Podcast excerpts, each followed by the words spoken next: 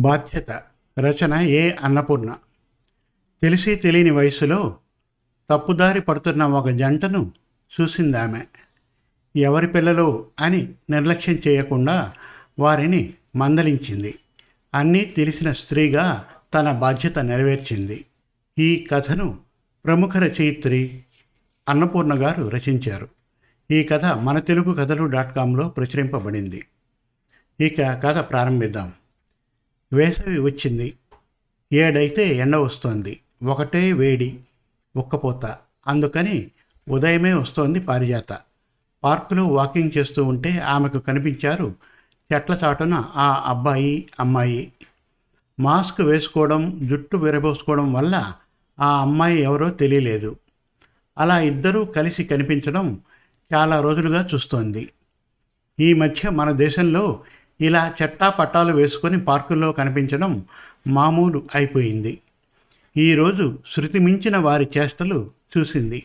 ఇక ఊరుకుంటే మంచిది కాదు. వాడు చూస్తే కొత్త ఫ్యాషన్ గడ్డంతో ఉంగరాల క్రాఫ్ట్తో అదోలా ఉన్నాడు. ఇలాంటి అబ్బాయి అమ్మాయిల పట్ల మంచి అభిప్రాయం ఉండదు పారిజాతకి. ఆడామగ స్నేహం తప్పు కాదు. ఇప్పటి పిల్లల్లో స్నేహం కంటే ఆకర్షణే ప్రమాదం తెస్తోంది. ఆలోచిస్తూ వాళ్ళకి దగ్గరగా వెళ్ళింది. పరిశీలనగా చూస్తే వాడు తన ఫ్రెండ్ యామిని కొడుకు తేజ. అప్పుడే వస్తున్న వెలుగులో దగ్గరగా ఆ అమ్మాయి మొహం కనపడింది.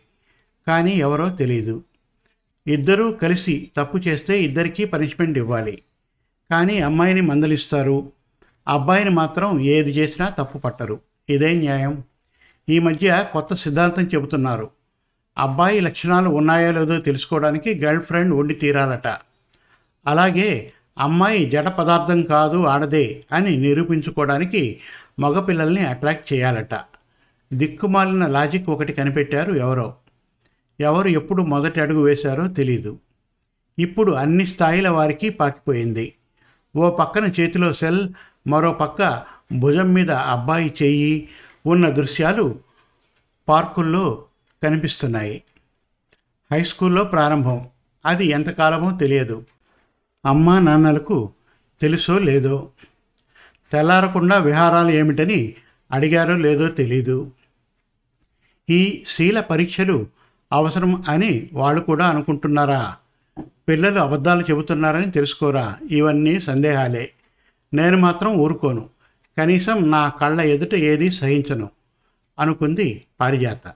హలో తేజ అని ఆ అబ్బాయిని పలకరించింది. మొదట వాడు విననట్టు నటించాడు. దగ్గరగా వెళ్ళి ఎవర్రా అమ్మాయి? మీ ఇంటికి బంధువులు వచ్చారా? మమ్మీ నాతో చెప్పలేదు అంది ఆ పిల్లని చూస్తూ. అప్పటిదాకా ఈ లోకంలో లేని వాళ్ళు దూరం జరిగి కూర్చున్నారు. లేదంటే ఈ అమ్మాయి ఇక్కడే పార్కులో పరిచయం అన్నాడు తేజ.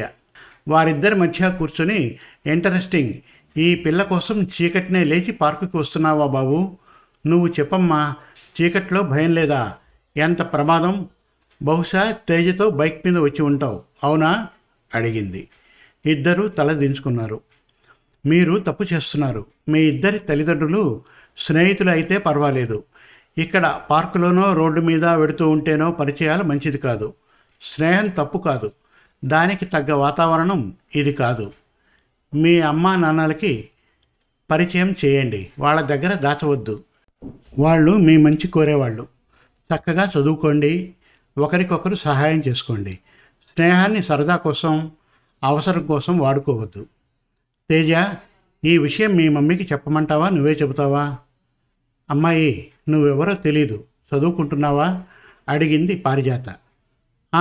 పది చదువుతున్నా. భయంగా చెప్పింది ఆ అమ్మాయి. మీ అమ్మా నాన్న ఏం చేస్తారు? ఆ పిల్ల ఇష్టం లేక చెప్పలేదు.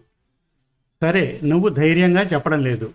అంటే నువ్వు తేజతో సరదాకి స్నేహం చేస్తున్నావని అర్థమైంది. తేజ నీ సంగతి? Aunty sorry. నేను ఇక ఈ అమ్మాయితో మాట్లాడను ప్రామిస్ అన్నాడు తప్పించుకోవడానికి. అదే వద్దు నిలదీస్తే ఇలా అబద్ధం చెప్పడం తప్పు. మీ మమ్మీ డాడీలకు ఈ అమ్మాయిని పరిచయం చెయ్యి అంది పారిజాత. ఇంటికి వెళ్ళడానికి లేచి. మర్నాటి నుంచి వాళ్ళు కనపడలేదు. తేజ మగపిల్లాడే అయినా వాడిని చెడిపోనివ్వకూడదు. పార్క్ పిల్లకి అన్యాయం జరగకూడదు. యామినికి చెప్పడం మంచిది అనుకుంటూ ఉండగానే యామిని ఫోన్ చేసింది. మాకు ప్రమోషన్ విత్ ట్రాన్స్ఫర్ వచ్చింది ముంబైకి అంటూ. భార్యాభర్తలు ఇద్దరు బ్యాంక్ ఆఫీసర్లు. ఇప్పటికీ సమస్య తీరిందిలే. తేజ గురించి వాళ్ళే జాగ్రత్త తీసుకుంటారు. అనుకుంది పారిజాత. శుభం.